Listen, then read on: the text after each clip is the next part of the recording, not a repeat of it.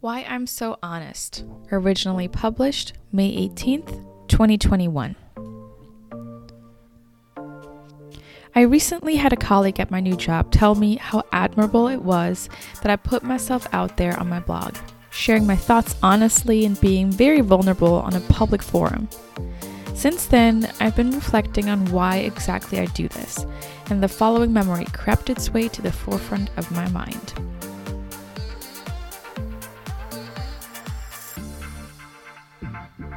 Several years ago, I went on a date with a man I'd met on a dating app. We hit it off on FaceTime and decided to go out to dinner and a movie. Long story short, after dinner, as we sat in the movie theater waiting for the film to start, he turns to me and asks how I think the date is going. I say good. Now, any other normal person would have left it at that. Instead, I turn to him and say, I think you're attractive, but I'm not attracted to you. Mind you, the overhead lights in the theater were still on. The previews hadn't even started yet.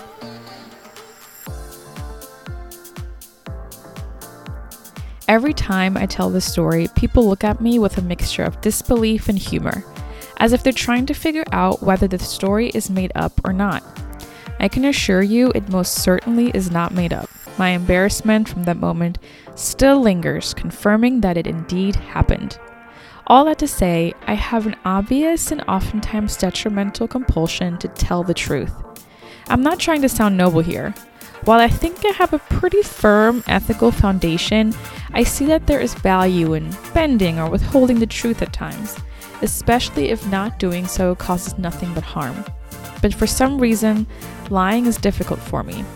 Another story to demonstrate.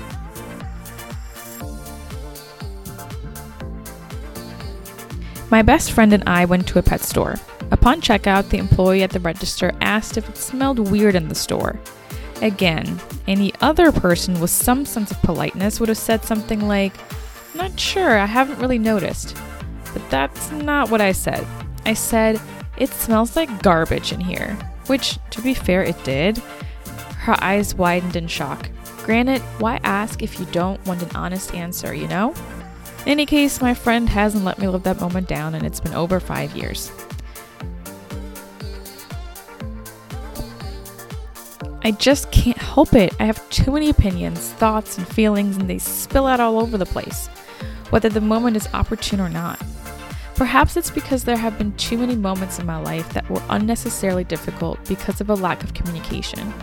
Hurt feelings, wrong impressions, because one or both parties weren't speaking openly, Transparency is key for me in both personal and professional relationships.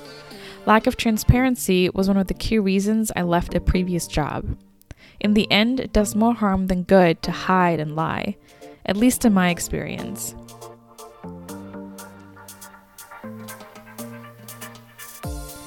It's funny because when my colleague made that comment, it came right after I had made a pact with myself to not do that as much at my new job. In my head, I had told myself to keep to myself, be polite, don't be so outspoken. I was essentially trying to silence myself for the comfort of others. Well, that didn't even last a week.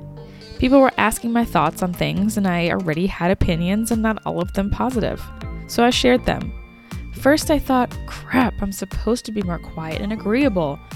But as I'm reflecting on some of the anecdotes I shared here, I realized that being quiet and agreeable is inherently not in my nature, and I'd be doing myself and others a disservice to pretend otherwise. Thank you so much for listening to the Danielle Victoria podcast. For more content like this, hit that subscribe button and check out my blog at daniellevictoria.org.